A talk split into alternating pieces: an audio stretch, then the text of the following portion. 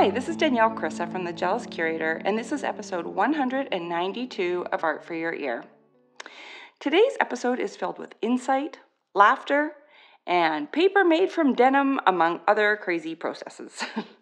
I wrote about American artist Rebecca Hutchinson a few weeks ago, and while I absolutely loved all of her pieces on the wall, the floor, and hanging from the ceiling, I could not for the life of me figure out how she was doing what she was doing.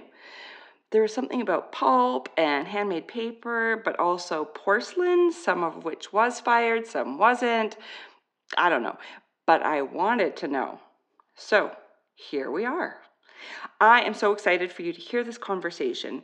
We get into all of the ins and outs around dealing with self doubt, how to push that voice out of your studio and get to work. Spoiler alert, sometimes it involves a mini trampoline. okay, I've said too much. Let's jump. Oh, oh boy. Let's jump right into today's episode, shall we? Calling Rebecca in her East Coast studio. Hi, Rebecca. Welcome to Art for Your Ear. Thank you. It's so good to be here. Yeah, it's been so nice. We've been DMing like crazy trying to arrange this, and it's so nice to see you. And um, for everybody listening, she's in her studio with a gorgeous wall piece behind her. It's like the best Zoom setup ever. Meanwhile, I'm under a fitted sheet. Not quite as glamorous. Yes, I'm talking to you from my studio. It is a bright and sunshiny day. I'm on the East Coast, and you're on the West Coast, is my understanding. Yes, and it's uh-huh. cloudy and snowing here.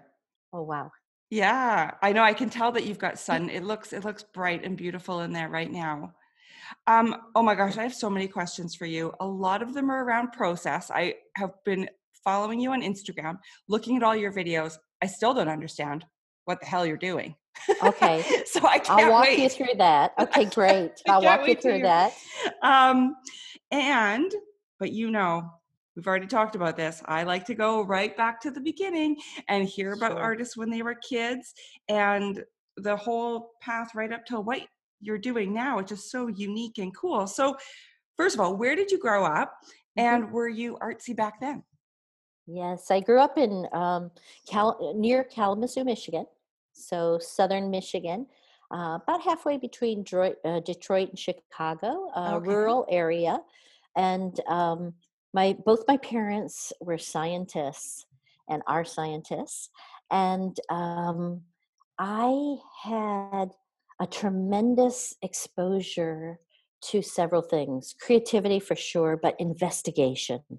investigation collection of data and um, exposure to the environment so i know that all of those things play into what i make why i make and we can unravel all of that but um, just to paint a little picture of me as a kid um, I am one of four children. I'm the third, born 3rd mm-hmm. So I was a by nature risk taker. Uh, often, often, often the thirdborns or middleborns tend to be a little wild or a little more risky. They don't have to please their parents so much. The firstborns take care of that. That's right.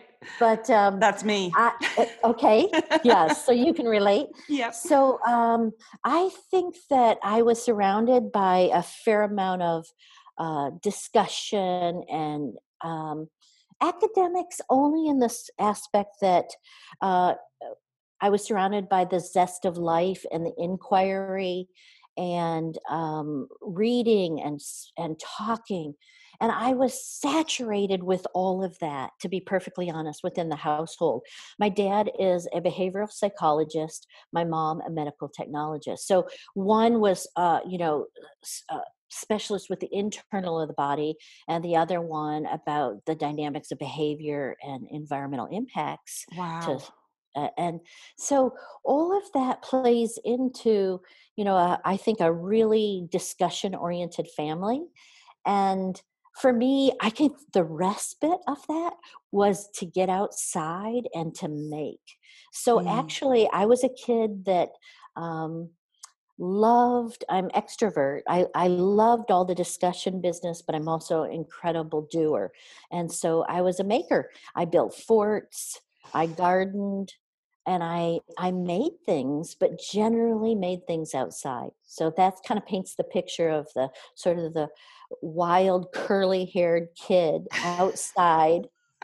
you know, were you out there by your, were you out there by yourself, or were your siblings out there too? You know, actually, that was my respite. I actually was sort of investigating and building on my own. So, finding things in the woods, collecting things in the woods, building. I have memories of lots of forts and building out of mud and all that. I was going to ask you. No surprise. No, no surprise. it's all related at all. I know when before you even started talking, I was like, I bet she's going to say forts. I used to love building forts too. My um in our little family with my husband and son i'm i'm the fire builder in our house. So if we ever have like an outdoor fire i'm the one that builds it in in our yes. fireplace. And i was telling them the other day that my the we had an orchard. And so um, when my dad would cut the prunings and whatever he'd burn them. And then i wasn't allowed to keep adding things to the fire because danger but i was allowed to try and keep the fire going for as long as I possibly could with what was there. Nice.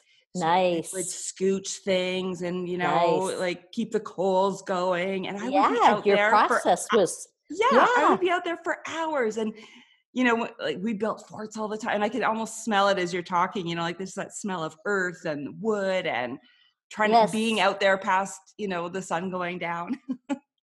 And I have one more story for you as it relates to that. And it really was a story and an activity that changed my life. We were sort of gentlemen farmers. We had, um, we grew sweet corn and we had fields of hay. So I had summer jobs. And one, my summer job was to kind of follow my brother who was cutting the hay and I was driving the next tractor who was raking the hay. And so it was my job to actually move the hay into what we call windrows. They're beautiful, sort of a, a curvaceous row laying on the land. And then the third tractor would be behind me, which would be the baler. So mm. uh, my father would be baling hay. Well, for me, I grew up summer after summer with that responsibility. And I was so enthralled with not just uh, making the curvaceous roll on the land, but I was also involved in making the design of the lines on the land. And I actually look back and think about that, that, you know, as you know, my dad was anxious, hurry up, get the job done. I was really taking my time and laying the windrows in beautiful lines and beautiful patterns as I would drive the tractor. And I actually found my connection to land and my connection to eh, that I'm a maker, that I like making things and making impact. Yeah. Oh, that's so neat that it's so, so foundational, you know? I was I, I, always say that with people and their kids. Like, you know, when kids get to 16, 17 and it's time to apply for university and they're like, I don't know. It's like, well, what did you love when you were little? Right. You know, what were you just naturally drawn to? And it's just so amazing that the work that you're doing now is so clearly was ingrained so young. Yeah. Yeah. I look at mm-hmm. it and I know that connection was a, a, a change and a discovery that I was an artist. I was a maker. I didn't yeah. use the word artist. I was a maker and right. I was aware of making and making beautifully and and um, being being moved by the impression of what I made. So I'd mm. look back and see all the rows and, and, all the designs on the land because you can see them very clearly because it's cut it's cut hay and yeah. they're rolled over into these you know formations. So, so beautiful. Do you ever work with hay now? Um, sometimes I'll introduce uh, my freshmen to a project in foundations where we'll just bend chicken wire and stuff chicken wire forms with hay yeah. so that we really study form. So I've oh. often brought it into the classroom. That's cool. And then sweet corn for everyone for lunch. yes, there you go. um, okay, so you've got two scientist parents. That's interesting. I have my dad was a PhD food scientist, and my mom is an artist. So I sort of had these two like you know opposing yeah um, both super supportive of what i was doing and so what did your scientist parents think of you being a maker and and wanting to go to art school and stuff yeah i think that was twofold it was you know i was the oddball so they didn't know what to do with me on the one hand you know because i was reorganizing my closet three times a week you know, color coding yeah, and making too. patterns with my clothes or moving my furniture around. So, on the one hand, I was a total inconvenience, right? But on the other hand, they were like, hey, you know, there's something here, you know. So, I was hearing the voice, you might want to look into, you know, uh, at college, you might want to look into being an art major. You might want to think about that. So I heard kind of, um, you know, kind of mixed messages growing up and when i when i went to school i, I chose a liberal arts college called berea college it's in central kentucky it's unique in a lot of ways one of the ways it's unique is it's free it's free for every student tuition free what well yes yes but in exchange you give 10 hours a week to contributing to the community to be self sustainable. Wow. So the business majors ran a hotel and a restaurant. Um, the agri, uh, you know, the Aggie folks ran a greenhouse and agribusiness. Um, uh, mathematicians were employed in the accounting office. Like everybody was tried, they tried to place everyone where they showed skill or interest. And Berea is also uh, located in Appalachia, and there's a history of making and craft mm. in mm-hmm. Appalachia. So there's a huge craft industry at Berea. So there's a weaving department, there's a furniture department, there's a pottery department, there's a um, what am I leaving out? Um, um, glass work and um, wow and and so so i i actually had skills in clay because as a high school student i learned to throw and make things.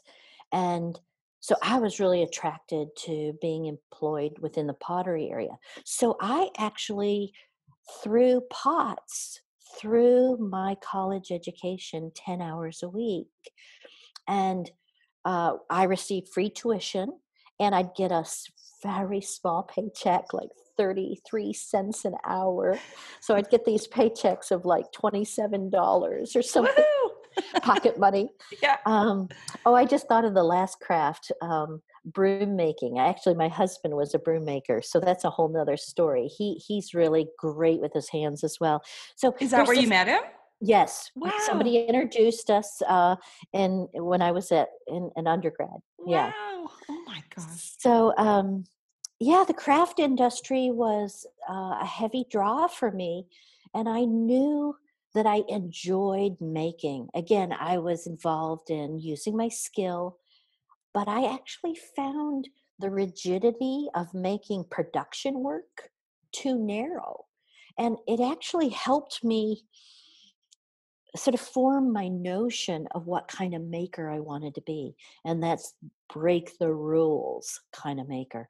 And so, yes, I did major uh, as an art major with a ceramics concentration. So I got a you know f- full traditional training in ceramics, but um, took liberal arts classes and were you know fascinated by humanities and um, and and some of the other areas in the arts. So I took you know sculpture and painting and printmaking and so on and so forth. But did any of that intrigue you, or were you? Oh, yeah. Yeah, definitely. And to the point where with the printmaker, I learned a little paper making. That got me going because I thought, ooh, this is very tactile and know, I really enjoy this as well. And as a senior, uh, my faculty kind of recognized my um, my gumption, and they said, "There's an old building next to um, the laundry on campus you know would you like a bigger studio and so i said yeah.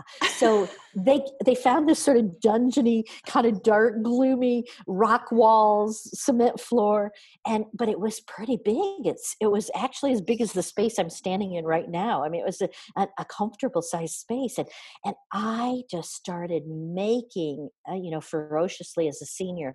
And i was and i was making these large plaster molds and casting these large simple vessel forms that are way beyond you know functional domestic comfort they were big wide vessel forms and i was making pushing both clay into the plaster molds as well as learning enough paper making to be pushing paper fiber into the mold. So I was making both clay and and fiber vessel forms. Wow, this was as a senior in your BFA. Yes. Wow. Oh my and, gosh, and, that was one of my I, main questions for yeah, you. Was like, when did? Eh, yeah, you've been doing this forever. Yeah. Well, I think it really settled my junior and senior year. Yeah. But it was from the gift of faculty saying she's got energy and giving me and finding an extra space and and then I fill it. You know, yeah, I just yeah. filled it.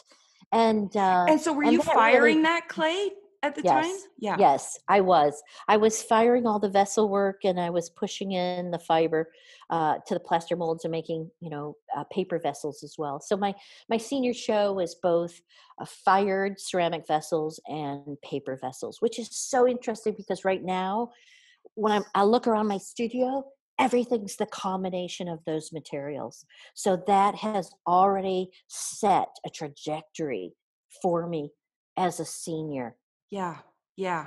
So amazing, really, because, you know, so many people I talk to, it's very rare that people sort of find their that that thing that early on like what so great that you understood that and and ran with it well i wouldn't say danielle that i understood everything i'll, I'll be co- complete full disclosure I was a maker and I understood the love of making. Right. I'm not sure that I understood really what I was making or why I was making. Right. That was way development that happened after that point. But I understood my my kinetic force. Like I understood my propensity to making, and I was given the freedom to do that. And so I do know that at least there was a recognition that I started using the word artist, that I started seeing myself as artist at the end of undergrad. I wouldn't oh. say I used that word uh, before then uh, in terms of my identity. I grew into my identity. I was you know, liberal arts, taking lots of classes, but kept coming back to it. And then I had this sort of solid thread, this solid foundation that I was skilled with clay and that right. I was making clay objects. Um, the the craft industry they throw about $200,000 worth of pots a year and that gets then sent out and sold and obviously is um, you know paying for our education or right. at that time our education.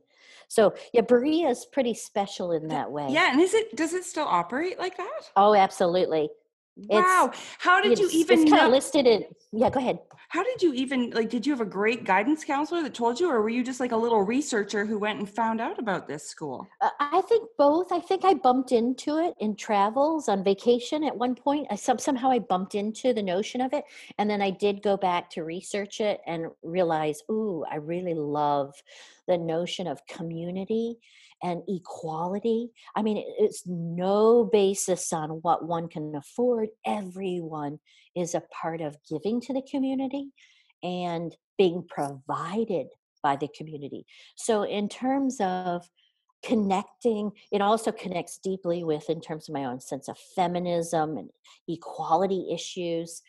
Uh, community engagement. I think that was such a good fit and uh, no I, I sort of bumped into it and then through research found that yeah i really connect to this place and yeah. I, I really i really i want to go here and uh, what, what's the so, town like? Is it quite small? Like is, the, is it basically the school? Tiny. It's nowheresville. It's in the middle of kentucky. Uh, it's right off the highway just about an hour south of lexington. I mean it's it's absolutely dead besides the village of the town. Yeah. And and uh but that was it but it's surrounded by gorgeous areas, places to hike and you know, I mean it was fine for undergrad and um you well, know it kind of sounds amazing. It almost sounds like like an, a residency almost. Like, you know what I mean? And, and wouldn't it be nice if the whole world worked like that? it's amazingly hopeful Yeah. mission statement. Yeah. um, for you know students that are lucky enough to go there there's you know strong academics but really this whole sense of community engagement yeah, that's amazing. yeah So did you um so then you did your MFA in Georgia, but did you take a break in between or did you go right into your MFA? i did take a break i uh, worked as an art teacher for several elementaries and preschools um, in the houston texas area Oh. actually uh, followed then my boyfriend, who's now my husband, and we were there for uh, a strong while. But in the back of my mind, during my senior year, there were several visiting artists that came through, and my my faculty actually did uh, walk through through my studio, that sort of dungeonish Yeah. studio that was next to the laundry on campus. And several faculty reached out to me saying, if you want to consider graduate school, you know, please write.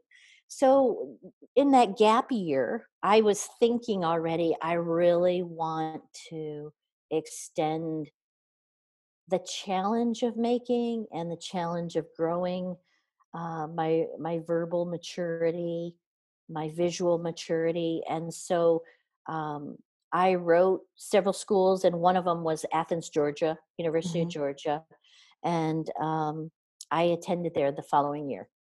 So Okay. to MFA after a short gap year. Okay. And I take it the broom maker came with you. Actually, he did. He followed me six months later. He was in a he was in a position, but he decided he wanted to go on do a master's and a PhD. His area of study is uh, languages, Spanish, and Latin American literature, uh, as well as um, he's had an ongoing um, commitment to furniture making and broom making. So he actually Wow. has a business, a summer business. I know we'll have a chance to talk about this, but we both live uh, in Helena, Montana during the summers for three months every summer and have Oh. for 25 years. And uh, he has a really busy bent willow furniture business where he harvests willow from our land and makes beautiful bent willow furniture. Wow. You too. So that oh sort of Berea word. craft, that Berea craft, uh, uh, I think also settled deep within him as well. Yeah, yeah. Well, so you get to Georgia to do your MFA. So of course you're still continuing on with what you were doing during your BFA. And um how was it? Like did you was it everything that you wanted it to be?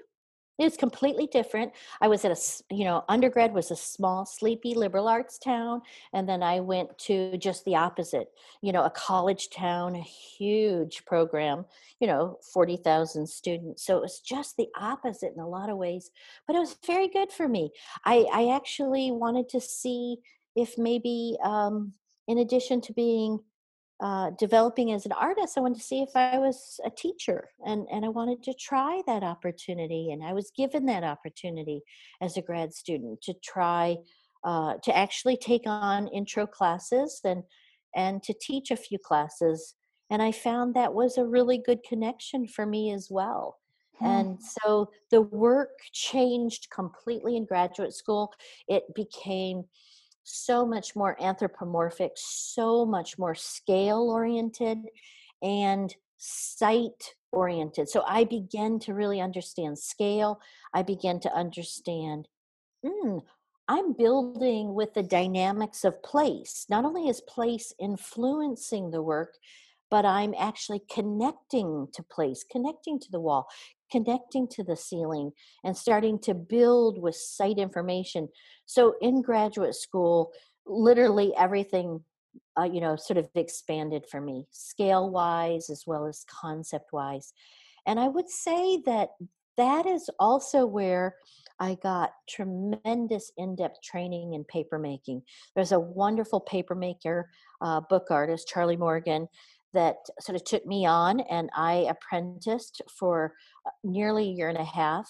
and learned everything that I could in terms of paper making as well because really up to that point I had just taken a workshop or or it was included as part of a class within printmaking so it was an opportunity to really dig in and I guess at the beginning I knew that I was connecting to it as a material I'd already used it as a material I knew I was connecting to it as a process it harvests material from place paper making is made from harvesting plant material or other garments that have been made with plant material, so cotton and linen. Mm. We'll talk more about that. But um, I really knew that I was connected to these processes. Again, we can go back and even pinpoint you know farming yes and, i was going to say. we can pinpoint that as a connection right of sight a connection to harvesting a connection to using material right?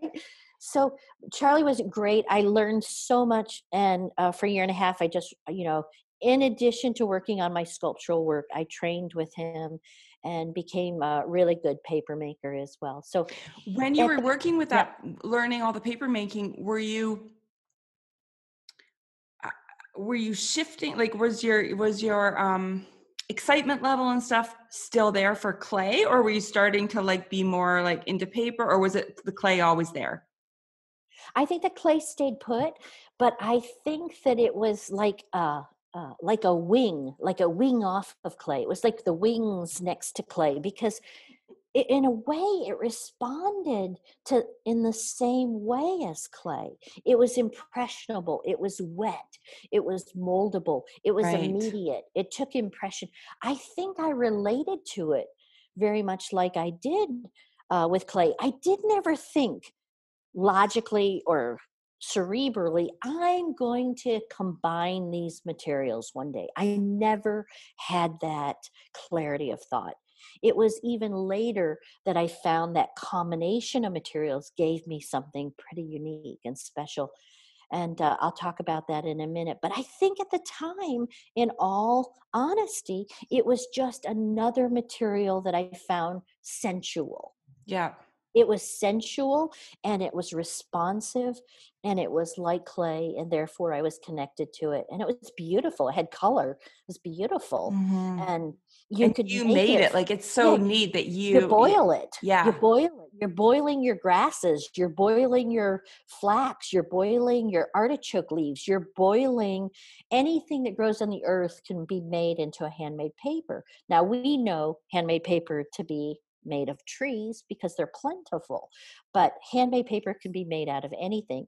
And then, of course, garments are made out of things that once grew. And so, cotton and linen garments can be cut up and immersed into the Hollander blender, which is a big vat that you know moves in a in a flush of water in a circle, and it, and a motor powers a cogwheel and this cogwheel moves around and it actually sort of beats the fiber. It doesn't cut the fiber, but it actually beats the fiber. And so and like turns it into a pulp kind of pulp. Oh, okay. Yeah, yeah, exactly. The end result is pulp, and then what you do with pulp, there's so many choices.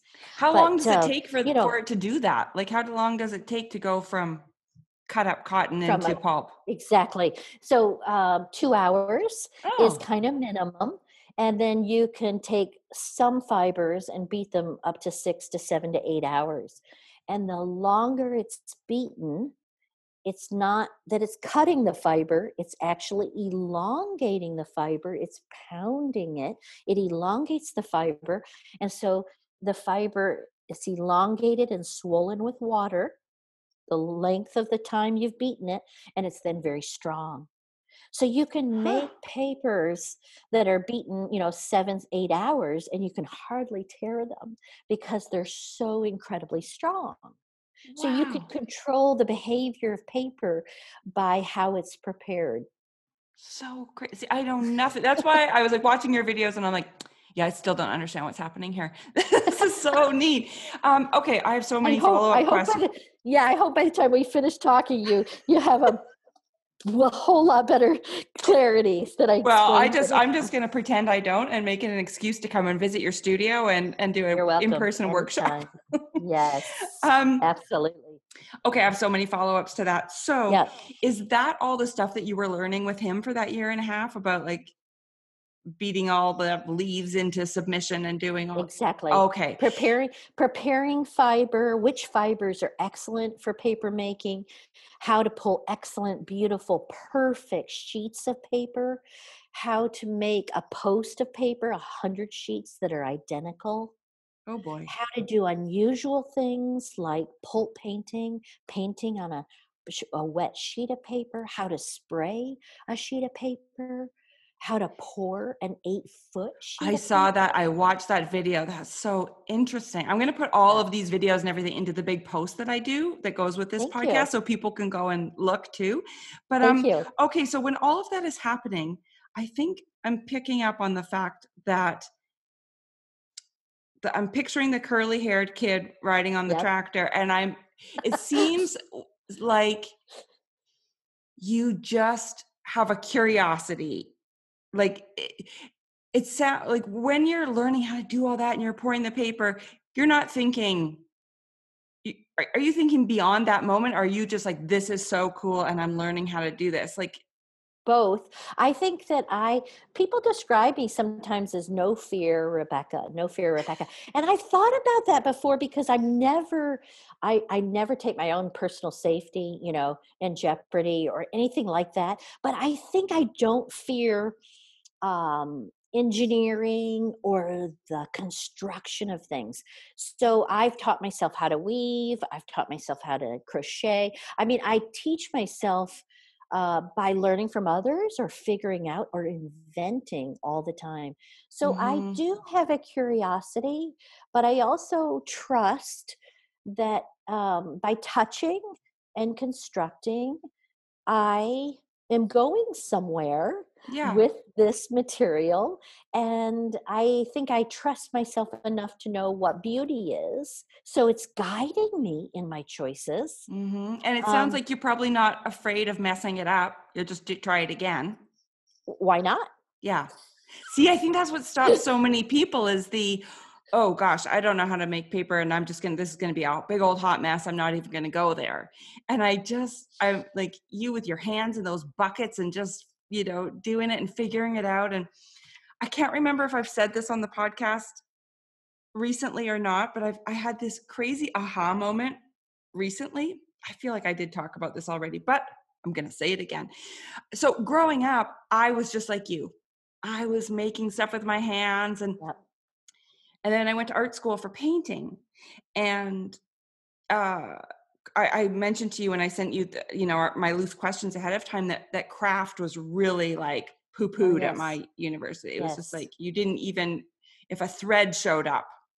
Oh dear God, you couldn't even have a thread sewn onto your painting because that was interesting. Craft. Yeah, interesting. Um, collage was looked down upon, like anything like that. And so I stripped it all away and then I don't know when or how, but somewhere along the way, I decided I wasn't good at making stuff like making with my hands you know that i couldn't do clay that i could i admired people i write about people all the time glass blowers and um, ceramicists but in my head my inner critic was saying well you can appreciate it but you can't do it and so i've recently just started playing with clay and Rebecca, I'm quite good at it. Exactly. and I was there like, go. Well, I've I've spent 25 years telling myself I'm not good at it. And what was I yeah. afraid of? Making something that didn't look right? Okay, well, squish it up and start again. You know? I hear, I hear you. And I do think we are in a culture that we're curating ourselves out of all kinds of things. We just Before we are. even start yeah you know we just we we are in that kind of culture and then we also have uh, i don't know if you've ever studied the enneagram uh, personality types but there are oh, certain oh, right. personality types that have a stronger inner critic within them mm, right yes so so that's interesting thing to always think about and i do think about that when teaching because some of us are just built within the fabric where that voice is stronger than others. Yeah. So if so if you can kind of push that voice out and you can kind of block the cultural noise right Yeah. because it's both it's inside and outside Yeah. if you can push it all to the side you can be at one with your authenticity and your authenticity will never do you wrong it will always guide you into a one of a kind So and one of a kind is great. I mean, coming back to culture again, one of a kind uh, it, it sells. Yeah, it's You know, true. we want to come back to culture. You know, there's where there's also uh, you know financial momentum that that we have to kind of we have to think about pushing aside all that outer and inner noise and then being at one with our authenticity and our strength Mhm. and knowing that we are going to have a final result that's not ever been seen before Yeah, because you are the only one that made it. and your package of growing up and all that you have is feeding into that moment of that making of that one of a kind and Yeah. so that takes practice for all of us Yeah. even you know i mean as professional artists we all practice getting rid of that outer noise. And i often say to myself it's almost like once you find the connection of your intention with the piece i actually do several things that help me. I'll draw when i see it in the drawing i'll i'll, I'll grab a word it makes me think of a word when i look at the drawing i'll write the word on the bottom of the drawing you know and then when i come back into the studio and i'm reconnected to that drawing and that word I, f- I fill up with that word and i push out kind of the logical brain that starts to happen like no no you can't do that no no that's a silly word no you know you sort of have to push all this noise away get filled up with the essence of your intention and go to town make go to town make make and make Yeah. Yeah. I think that's exactly, you know, and people talk about being in the zone. And I think that is what the zone is, is when you're Yes. just making and um, sometimes you don't even know why. You're just in it and you're loving the colors or you're loving the feel in your hands or you're loving the way the brush feels on the whatever you're brushing the stuff onto. Um, that's where the magic happens. absolutely Yeah. Yeah. absolutely and and being free of judging being Yes. free of judging like i even share with my students do not critique the process. Do not critique the process while the piece is in the works. Do not critique it at all. Let the piece happen. Then when you're done step away have a few days from it come back to it if you want to engage in the critique process then you can do that and you can write a list of things you want to do better next time Yeah. but not in the process in the process be at one be with yourself be Yeah. with your authenticity and uh, and be empowered like Yeah. be empowered with that moment Well, you know, I say that to people a lot. Like, if it took me a really long time to figure this out, um, again, because I had some bad experiences during my BFA with with profs giving me terrible advice. Like, um, the one I one of my favorites is um, I always had humor in my work, and I was told, um, "Look, it's bad enough that you're a woman, but if you actually have humor in your work too, you'll never be taken seriously as an artist." Yeah. uh have they ever heard of satire so I did they ever watch saturday night live I i mean come on I know. that's one so I, way of talking is, yep, nope. So I stripped all the humor out, and I, you know, I was like, oh, should I have a pen name that you can't tell I'm a, I'm a woman, or you know, like all these little seeds that Ah. got planted in my head as things to avoid, so that when I was in the middle of process, I would be critiquing and going, oh, this is gonna. Oh no, this seems too funny, or this seems too this, or this seems too that, to the point where you just said, like, you know, don't judge, and then step away and have a look, and then next time you know try a different way well i never got to the next time Oh, because i would look at the you know the the final piece and go well this is terrible because of this this and this and i just wouldn't trust Mm. myself to do the next time you know Yeah. um that is now far in my past and and i've got all sorts of next times happening in my studio finally but that's what i want like that's what i want people to know is that you're not going to sit down and make a masterpiece your first time out or your second time or your third time or your fourth like like you said like you have to practice that's what you do you've been practicing for years and practice pushing the voice out so that you're Yeah. connected to your intention and the clarity of your intention in yourself and it will not it will not misguide you yeah you will end up with the most unique and most wonderful breath on paper or in space or on Yeah. the table or where do you ever do you ever hear that voice or have you just gotten really good at, at like you've got your I hear it all the time. Everybody hears it. I hear it all the time. Oh yeah, I what does yours tell pushing. you It just says, "Oh no, that's not a good idea. Mm. That's not a good idea." Or or no, you don't want to put that on top of that. No, no, no. and don't do you do it on top of that." anyway I push the voice out and say, "You're not welcome here. Take the exit." you know, sometimes I'll get on my mini tramp and, you know, and jog for 10 minutes to get the blood rushing again and then go back to it and I'm like, "Hey, it's eh, you know, I'm coming. This is my piece. You're not welcome here." oh my god okay everyone go and get a mini trampoline for your studio right now There you go. Oh, they're the greatest. You can get on there and jog for 20 minutes and or if you feel like a great song comes on, you can get on it and you can totally go wild dancing. oh my god that's hilarious and the best advice that has ever come out of this podcast mini Okay. trampoline okay so we that. got totally tangented which i told you we were going to okay so you do your mfa you're starting to think that you would maybe like to teach because clearly i think hmm.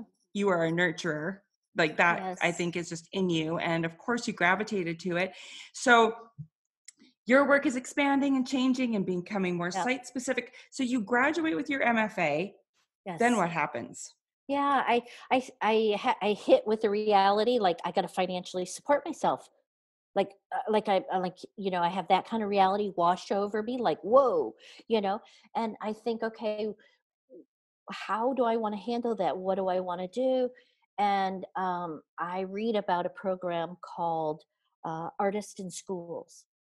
And it's for the North Carolina Arts Council. I applied, I get accepted, and I move to North Carolina and I travel for a year all over the state. And they place me uh, by by school and by classroom with teachers that want an artist. oh And so my job was to go into the classroom, listen to what was being taught. Oh, they're teaching the bones, the body. And then come up with a project where I could bring materials to the project. And so I did that. And I ah, I learned so much. I mean, it was hard. I was paid well. I was financially really in good shape because of that and I loved it. But at the same time, it was hard because I was classroom after classroom after classroom, school by school, community by community. And I learned so much about what's a good classroom and what's not so good in a classroom. right and I actually feel like uh, I got to introduce lots of materials, lots of projects, and worked with beautiful kids. Was it high school or elementary or both? Mostly mostly i was placed under eighth grade. So Oh. it was generally elementary and middle school generally. Wow. and i think i was in over 200 schools. So it was extremely busy. And but incredible in a lot of ways and the teachers told me it was really life changing for some of their kids because maybe maybe once they touched the material it made sense to them you know how to deal with geometry yes in a new way in a new way. So i know that it was really really great but i also know it wore me out. I was like the art cheerleader for a year. I was all over the state but that was still very very good for me and i learned what good teaching and what bad teaching was. I have to be honest i really learned classroom management and Mm. i learned all these tricks that teachers had about don't talk louder talk softer and when you talk softer the kids talk softer and I learned all these simple tricks that I was like, oh wow, that that really works. you know, but nobody, you know, I mean, I had taught two classes in my entire life at the university as a graduate student. So I was in 200 classrooms. I, I it was yeah, baptism by fire. Oh my God, you must have been expensive. exhausted. Yeah, it was really something. And I realized at the end of the year, okay, I'm not getting enough studio time. I'm doing a lot of outreach and I'm doing a lot of material uh, sharing and material manipulation with with the kids, but I'm not getting a lot of making done. And I applied to a program uh, as a fellow at the Archie Bray Foundation, which oh. is a oh. well-known ceramic foundation. Yeah. And I was accepted, and was a little bit worried because it, by this time, uh, you know, that really adorable boyfriend I had is now a husband, and we have a beautiful 11 month old baby. And what? and I'm thinking, you know, is now the time to move to Montana to be a fellow? And we thought about it. He was finishing finishing a PhD, is actually writing a dissertation, and and we decided to go. It was a risk, and we we we moved to Montana for two years, and I focused in the studio. We did a lot of parental, you know, sharing. Right, we did a lot of switching back and forth I'd fly to the studio during nap time. I'd come back, you know. Eh, she'd go to bed. I'd put her to bed at eight o'clock. I'd fly back to the studio. I'd work till you know one thirty in the morning. You know this kind of thing. But we did a lot of parental sharing, and I and I did nothing but two for two years make work. Wow. And I made a lot of work. And I have to tell you, a lot happened during that time. I think that for the first time, I understood the potential of paper and clay as a mixable material because I was in a beautiful place looking at nature in a huge way in Montana, looking at species, how species built. And I was like, they're using clay and fiber, nest making, swallows are mixing the materials. Why? Why am I not mixing the materials? Why is wow. that a material in one bucket and that a material in another bucket? Why what's going on here? Like, why am I not thinking of this? And then I started finding other people in the world that use this material called paper clay. There was uh, a couple people in Europe, and there was a maker in on the West Coast, Rosette Gault, that had written a book at that time. And and I thought, oh my gosh, there's other people doing this too. So I then really during that two years really settled into a great routine of making building large scale sculptural work and really becoming an expert by doing mixing the materials. So I was mixing, using all my clay knowledge, using all my paper making knowledge, and then really understanding the potential of what paper clay could be. And for me, that's a couple things. That's a couple things. That's that's the ability to make ceramic form really large but lightweight because paper mixed with the clay decreases the weight. Hmm. It decreases the weight because when you fire it, all the paper burns away. So if I put 35% paper mixed into the clay, build the form, put it in the kiln, fire it, all of that paper fiber is burnt away on a microscopic level. So you can't see that it's burnt away, but you've lost 35% of the weight. So all of a sudden, I could still build large scale sculpture and I'm decreasing the weight which meant wow. a lot to me in terms of care of my own body and moving and ease. And it gave me incredible strength. Uh, no wonder animals build with fiber and clay. It's like it's adobe. And we yeah. know adobe from around the world is an incredible architectural material.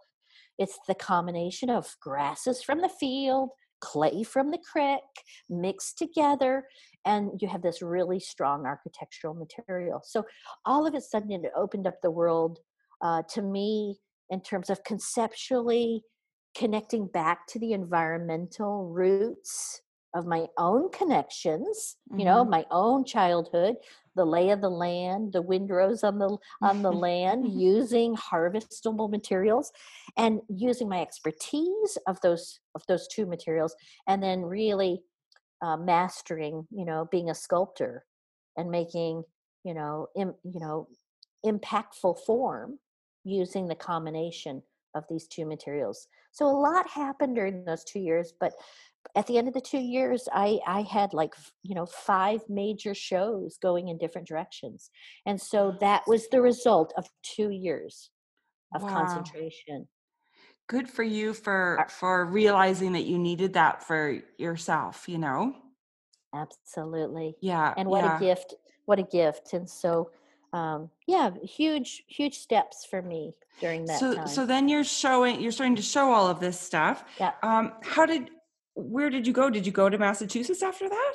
I I went where I, I actually had several people walk into my studio and say, "Oh, what's going on here? I love this. What's going on here?" And you know, a couple of them, you know, one was a really well-known professor from the University of Washington, Akio Takamori, and he says, "Come teach for me." And I was like, "Teach for you?" And he says, "Yeah, I, I have a winter term. I I needed a I need a prof, and I'd like you to come teach." So it set me on uh, a motion of teaching at a variety of universities for the next three years until okay. I settled into a full time job. And so, um, once you started doing that, were you able to um, find a balance between teaching and your own practice? Absolutely. Yeah. And that's, I mean, the expectation of being a teacher is that we are makers. We're right. teaching making. We are makers. We're teaching making. So it's an expectation for me, a joy, but it's also an expectation within academics uh, that you are that you are making and that you have a busy making life and a busy you know showing life. Right. And i've always been able to uh, balance both of those things. Yeah. i always say i've balanced three things. I could never do more than three things. It was always teaching making and and taking care of a family.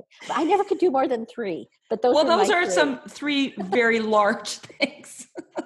it's not really like walking and chewing gum, you know. those were my three anyway. Yeah. yeah. Wow. That is that. Those are big things. Um, so when you did get your full time job, yes, was that um UMass Dartmouth or where? Yeah, it wasn't the first job that I okay. had, but I did uh, three uh, visiting um, ass- assistant professor positions first in a variety of spots around the country. Um, and then I ended up in a longer visiting assistant professor position at Virginia Commonwealth University for three years. Okay. And then I applied to tenure track jobs around the country and uh, ended up at UMass Dartmouth. Where wow. And so was your family just coming along for the ride for all of this? Yeah, yeah, definitely. Um, my husband, he always said to me, you know, I teach language. Rebecca, I can go anywhere. I can mm. teach anywhere. It's, you know, your position is going to be a little bit more nuanced and a little bit harder to find that fit. So, um, you know, I can go where you need to go. And, and so that's what we did. Wow. And so when you left there, um, because you said that you go back to Montana every summer. We do. So, so was that starting then? Like you you went to do your things, but you'd yeah. always come back to Montana in the summer. Yeah, we bought a small uh, a small piece of property when we were uh, at the end of my fellowship, and we just trusted that we we found it beautiful, and we just trusted that you know it felt like home. Yeah. In a lot of ways, and that we that we knew we both had the gift of teaching and that we wanted to teach and that we'd have those summer months. So we we've been there 25 26 summers um, wow. um, so every summer our daughter's grown up there every summer um, every summer it's it's studio time and um, it's a different kind of landscape. It gives us a change of view a change of pace a change a change of climate mm-hmm. um, are you there right now during all this quarantine stuff, or no? You, I'm oh. I'm on the I'm on the East Coast. Oh, okay, I'm on the East Coast and and and close to the academic calendar here at yeah. Yeah, yeah. yeah. Um, so, what do you teach there? Is it undergrad and graduate? I do. I teach undergraduate and graduate students, and um, we have a beautiful facility in downtown New Bedford. We're on the top floor of a beautiful renovated old department store. So we're on the very top wow. floor. And uh, it's a busy, busy ceramics uh, department where um, undergraduate classes in hand building and throwing and mold making and uh, clay and glaze and and uh, uh, intermediate and advanced classes in both hand building and throwing and then we have a vibrant, vibrant graduate program where they're uh, really developing their own work, and that is both post baccalaureate, a one year graduate certificate program, as well as a three year MFA graduate Oh, program. And wow. so I have 10, 10 uh, post baccalaureate students and eight MFA students. Um, I might mention that the post baccalaureate program is either face to face or remote. So I have many graduate students that are from all over the you know country and world that are one year graduate students that are remote online students. Wow. Yeah. is that because of COVID or is that how it always has been? I have always taught um, online because I've always felt like there are people around the world that want to to be with us and want to know the knowledge. So I've always offered online uh, Wow, courses, so but cool. But during COVID is particularly helpful. You know, Yeah. because we're having to care for our families and care for ourselves, staying healthy, Yeah. and um, so the online option has been very popular. Yeah, no kidding. Well, and and you were kind of prepared. Yeah, you kind of we knew how ready. to do it. That's yeah, you were ready. That's yeah, because so many of my friends are teachers, and they're like shifting everything to It's figure hard. out how to do it. It's hard if you've never done that. Hard. Um, really you know what? I, I had an extra question that I threw in after I sent you my little list. Oh, okay. Yeah. Um, when this is my question. Okay, when did you start working with assistants? yeah, that's a really interesting, um, beautiful extension of my studio practice. I realized that the large scale commissions, so when I am invited to a museum, I lay out the project a year and a half in advance. Like I'm working on drawings, I'm working on laying it out in the studio. I'm making hundreds and hundreds of parts, making all of the parts ahead of time. Then everything gets boxed, shipped to the museum. I go to the museum and I'm on the mu- I'm on the museum floor for 7 days and I'm building a site piece.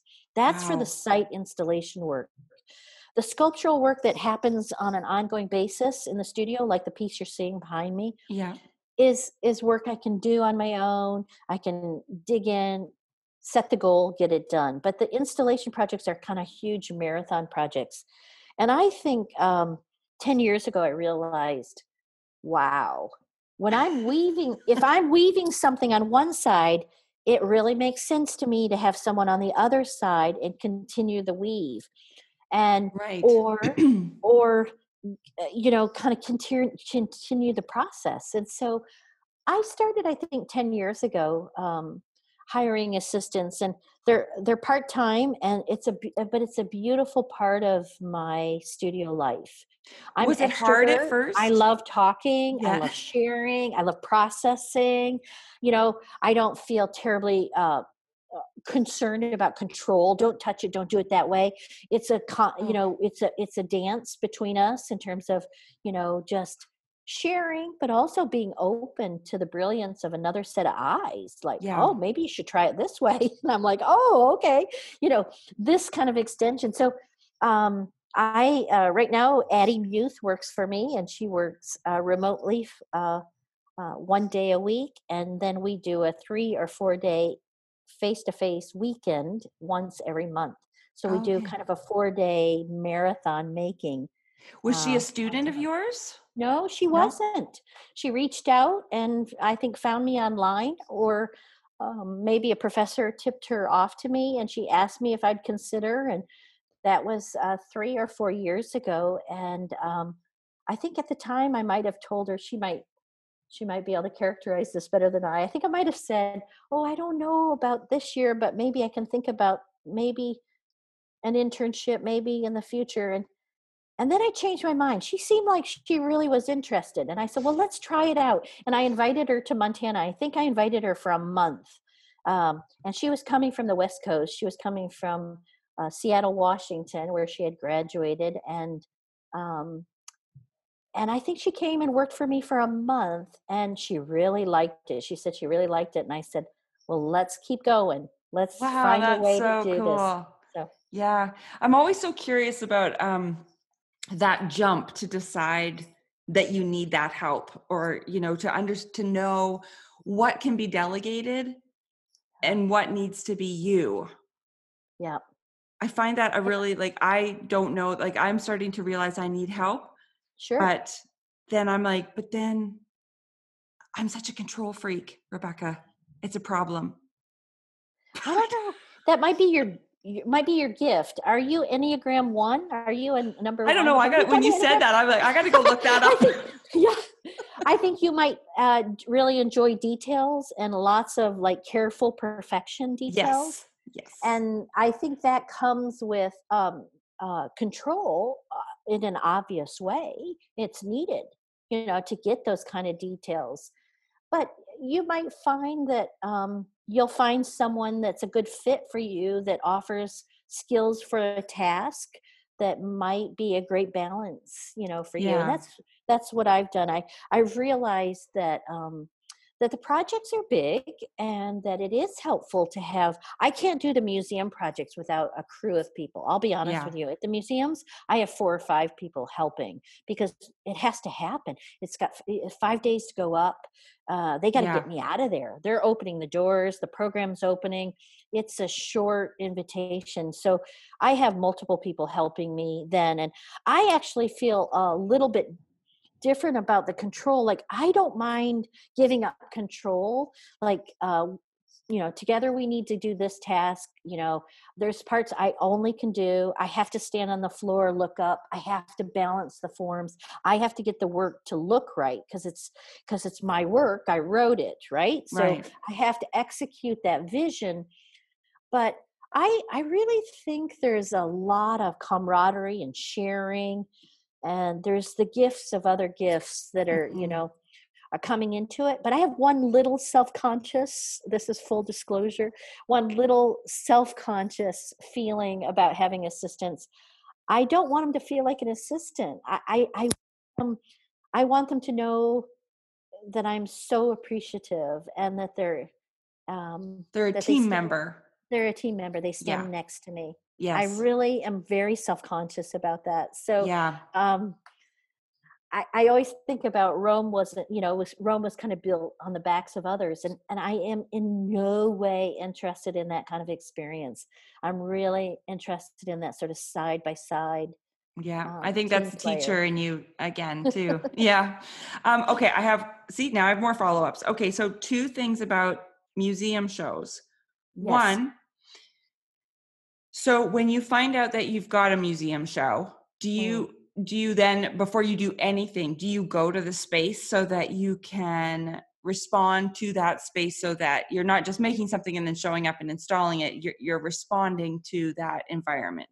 Yes, I, I, don't usually go, but I but I usually get a stack of information. I get the layout, I get the square footage, I get photographs. Okay. I get um I even sometimes get program goals you know like the mm. educational coordinator you know might let me know um, something specific so i get kind of i kind of gather all of the information physical information and then that kind of gets me going on the conceptual research mm. i'm usually then researching the region researching the place um, like for example i just built at the Daum museum of art which is in missouri i got to research all about the economy of this small rural town that is this gorgeous gorgeous museum and found that their economy was built on um, blue jean industry. They made blue jeans so i got to use blue jeans primarily in the piece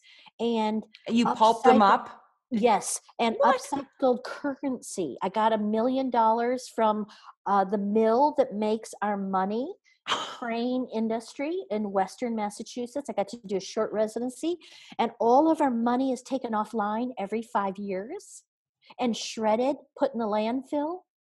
And so I got the opportunity from their invitation um, to come and upcycle, recycle that shredded you know, a million dollars, and I got to pull sheet after sheet after sheet of paper, and then got to use them in florets and and build them into the piece. So I got to build this blue jean currency piece. So that research so got me going on that kind of, you know, uh, opportunities and connections and you know gathering harvesting um, constructing and then finally on the floor really constructing the piece over five or six days wow is that the one that's sort of cage like the the mm-hmm. um okay so yes. that was my follow-up was to say those cage type things are those willow branches from your property in montana yes harvesting every chance i get oh, harvesting willow when you said that when you said that about your husband and the willow yes. i was like I bet that's what those things are made out yes. of. Yes,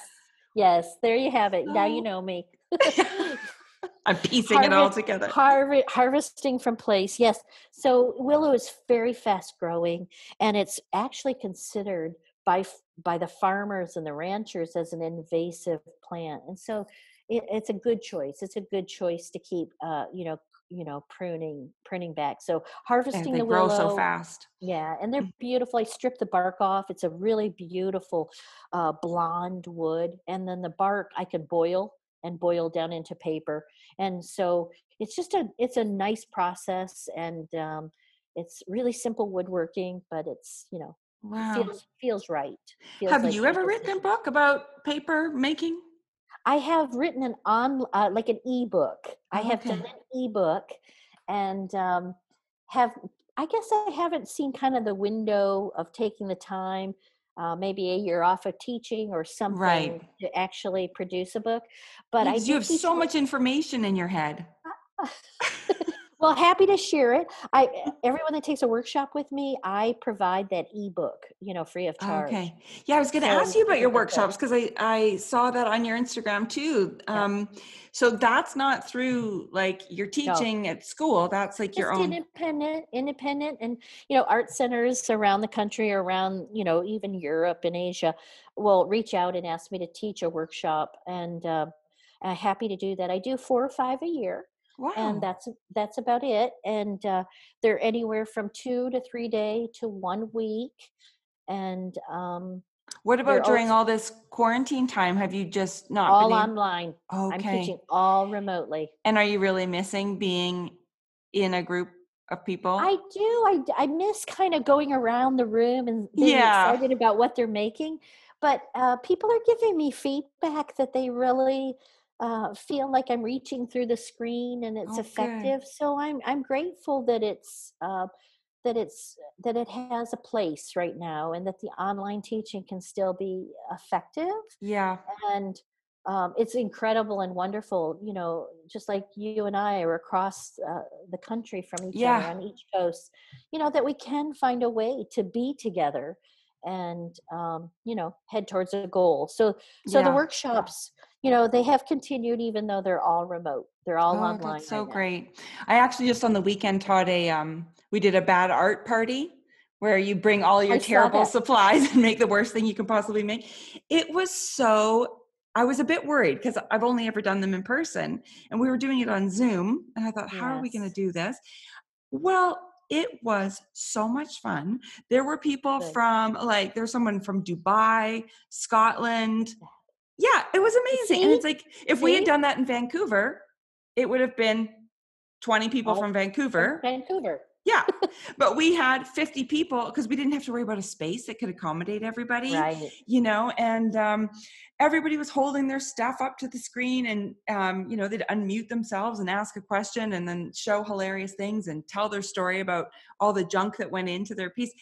It was I was stunned by how much I loved it. I, I was very worried that it wouldn't work, but it was great. That's great. And I can see how you use humor even in that situation. And remember how your teacher said that there was humor, there was a line of humor in your work? Yeah. That you're even using humor, even in that teaching moment, to just kind of rejoice about the humor that might have come up, even in the manipulation of the material. Yeah. Yeah. You know, and that was the thing is like it was about five, six years ago now that I had this aha moment about you know, I've I've stayed hilarious, clearly, but I never let it get into my artwork.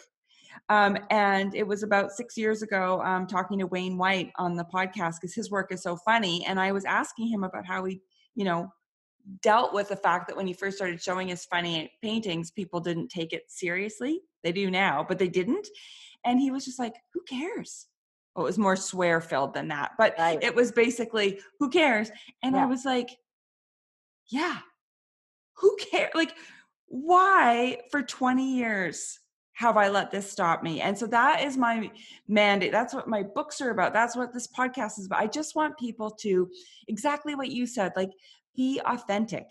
You know, I tell people if you're funny, make funny art. If you're if you're super weird, make super weird art. Like because you're the only you Exactly and your right. interests and your childhood and every all the fibers that have have come together to make you no one else is like that Absolutely. so therefore no one else can make that same art so it's it's when you harness that it's so freeing I agree. I agree.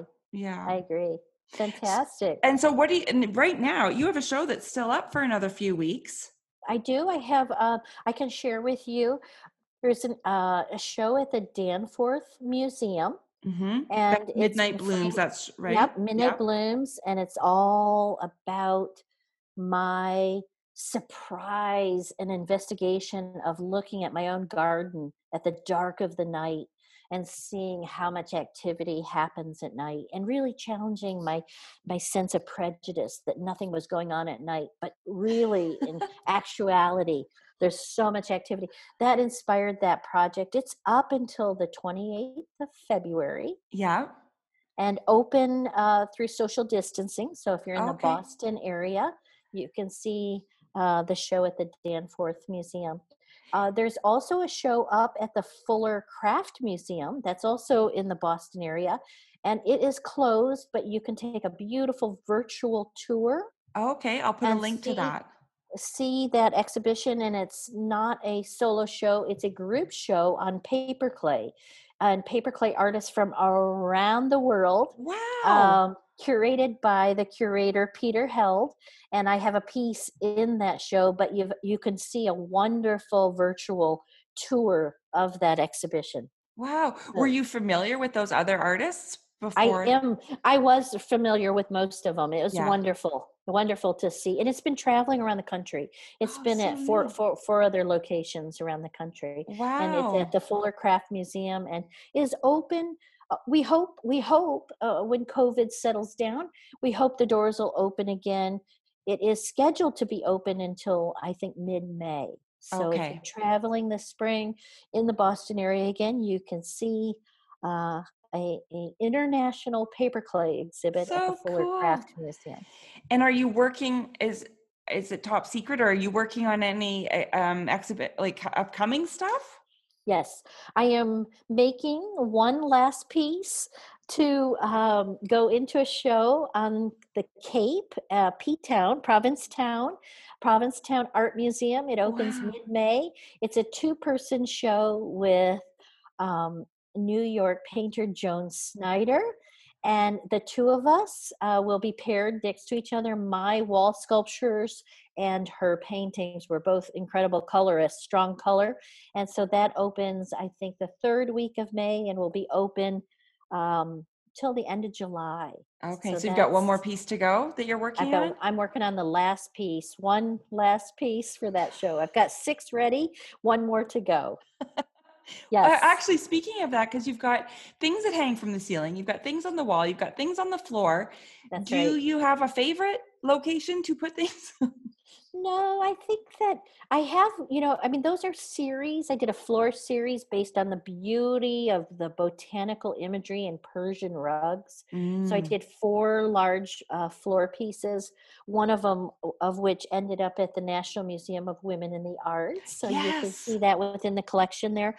Um, I eh, I'm still loving doing the wall series.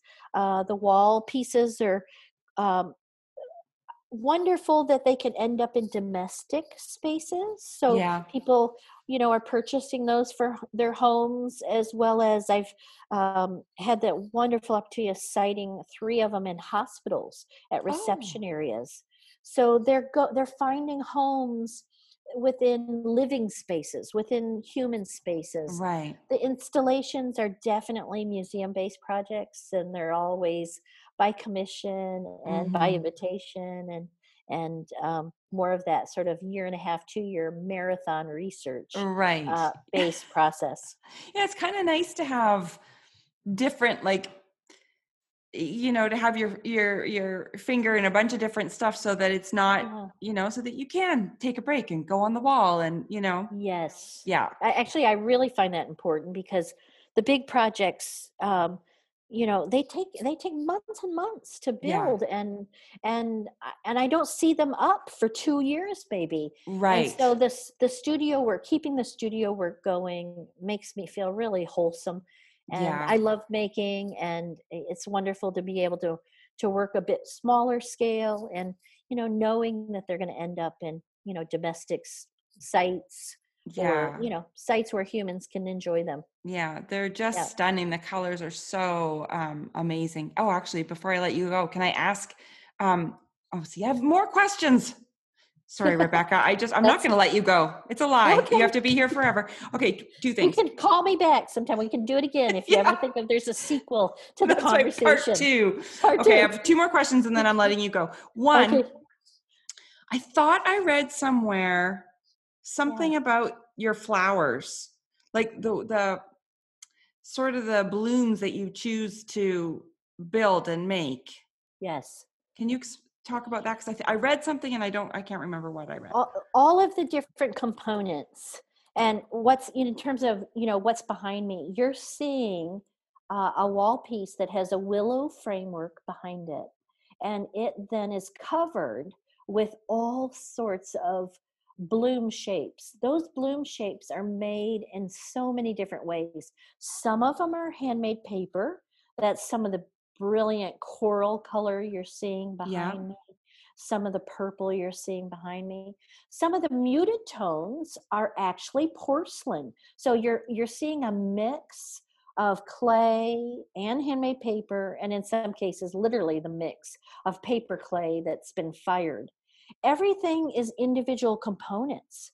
And so this piece and all the pieces are made by making individual hundreds and hundreds of you know a yellow form or hundreds and hundreds of a tight knit bud form that's green and glazed or a more open form that's petal like that is not glazed and is porcelain. So i make you know that's sort of the factory in me there are there are and will you do will you just like make green buds for two yes. days Yes, for two days in the morning, three hours each morning, and then uh, load a kiln and fire them. And then I fill baskets. And so yeah, I saw I have, the picture. I just want yeah. to sit amongst those baskets.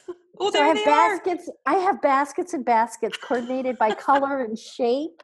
Okay, there's my tidy, you know, my organized tidiness. I love um, it and uh, and then once i surround myself with kind of enough shapes and enough color then i'm really building by assembling right. i'm taking each of those components and dipping them into a, a mix of clay and paper and glue. I put an adhesive with the paper and the clay, and it's sticky.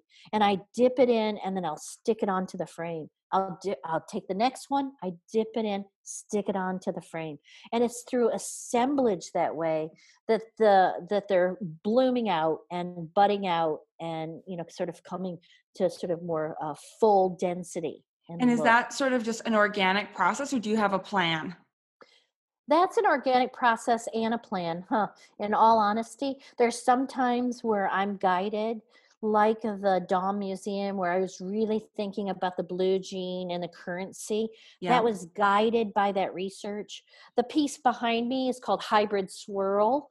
And that piece was really about kind of the swirl activity, kind of the the gestural swirl um, movement that was happening happening in the piece that was really kind of uh, influenced by rock outcropping that i saw things grow in patterns mm. and so i was mm. really kind of bringing that information in and sort of enjoying the density of the piece but but sort of the swirling that was happening mm-hmm. within yeah, that's, that's those just so patterns. beautiful okay and then the other question was the color how do you, does the color come from the stuff that you pulp up or do you add color to your pulp You're right in the right direction, Danielle. Both. Oh, okay. Blue jean, pulped is blue. Got it. red flannel shirt, pulped is red. you know, green linen shirt, pulp is green. So I can keep those colors as well as when I'm paper making, I'll have 50 buckets of colors and I can blend those colors. So I can be a colorist and start blending those colors. I can do the same thing with my ceramic materials. I can mm. put colorants in with the porcelain and make 13 different colored clays. And so then I can construct with the chosen color that I want. And then once things are fired or dried or both, I can then start combining and constructing. Right. Hence the many, many baskets of many different colored there things. You have, that's it. See, that now I have it. the perfect excuse to put that photo. There's a photo on your Instagram I saw okay. with all your baskets of yes. colors. So now yes. I can put it in. Yes. Okay, there. I feel satisfied for awesome. part one that I've got. Awesome. Thank you so much for spending so much time and answering all of my questions. It has been so, I'm so glad we kept the video on because you are just a ray of sunshine. It's so Aww. nice to start my day talking to you and, um, Thank you, Danielle. Such, you know, teachers are always the best guests because they have such great advice because I you give advice to students every single day. we're sharing all the bumps along the road that yeah. we know about, but we're also sharing the enthusiasm that we feel for the making process. There's no doubt. I I, I really love all those components to my life, um, and you know, uh, thank you for taking the time to mine the process with me. You're mining it with me. You're asking those questions and helping me share. So thank you so much for what you do as well, Danielle. Well, it's my pleasure. And I'm so excited now. I'm going to go. I've been making clay cigarettes for um, some pieces that I'm making. And I've yeah. been like, um, a crazy person. Like I just go downstairs and for hours at a time, I just make clay cigarettes. And um, I'm not totally sure where it's going, but I think I've got 300 of them now. Awesome. Still well, just making them and I'm enjoying it so much, like exactly awesome. what you said, that I'm going to go down there now, make more, and we'll see where they go. Awesome. Yeah. Congratulations. Thank you. It's weird and I and funny, right? I got my funny right back in there. Exactly. Anyway, well, thank you again so, so much. And um, for everyone listening, there will be a giant post on my site with videos and pictures and all of the stuff, links to workshops and shows um, so that everybody can follow along. Wonderful. Thank right. you, Danielle. Thank you. i will see you on Instagram. Day. You Absolutely. Always stay in touch. I will. You too. Thank Bye. you. Bye. See, I told you there was a mini trampoline in this episode. I mean, come on. How creative, hilarious, and inspiring is she? I was not kidding when I said teachers make for great podcast guests. Speaking of which, if you want to be one of her students at some point, you could always take one of her workshops. For those links, and to see everything that Rebecca and I talked about, just head over to my site, thejealouscurator.com. Um, there are also a few videos of her elbow deep in a bucket of pulp, so win win. Thank you so much to Rebecca for taking the time to come on the podcast. And of course, thank you for listening.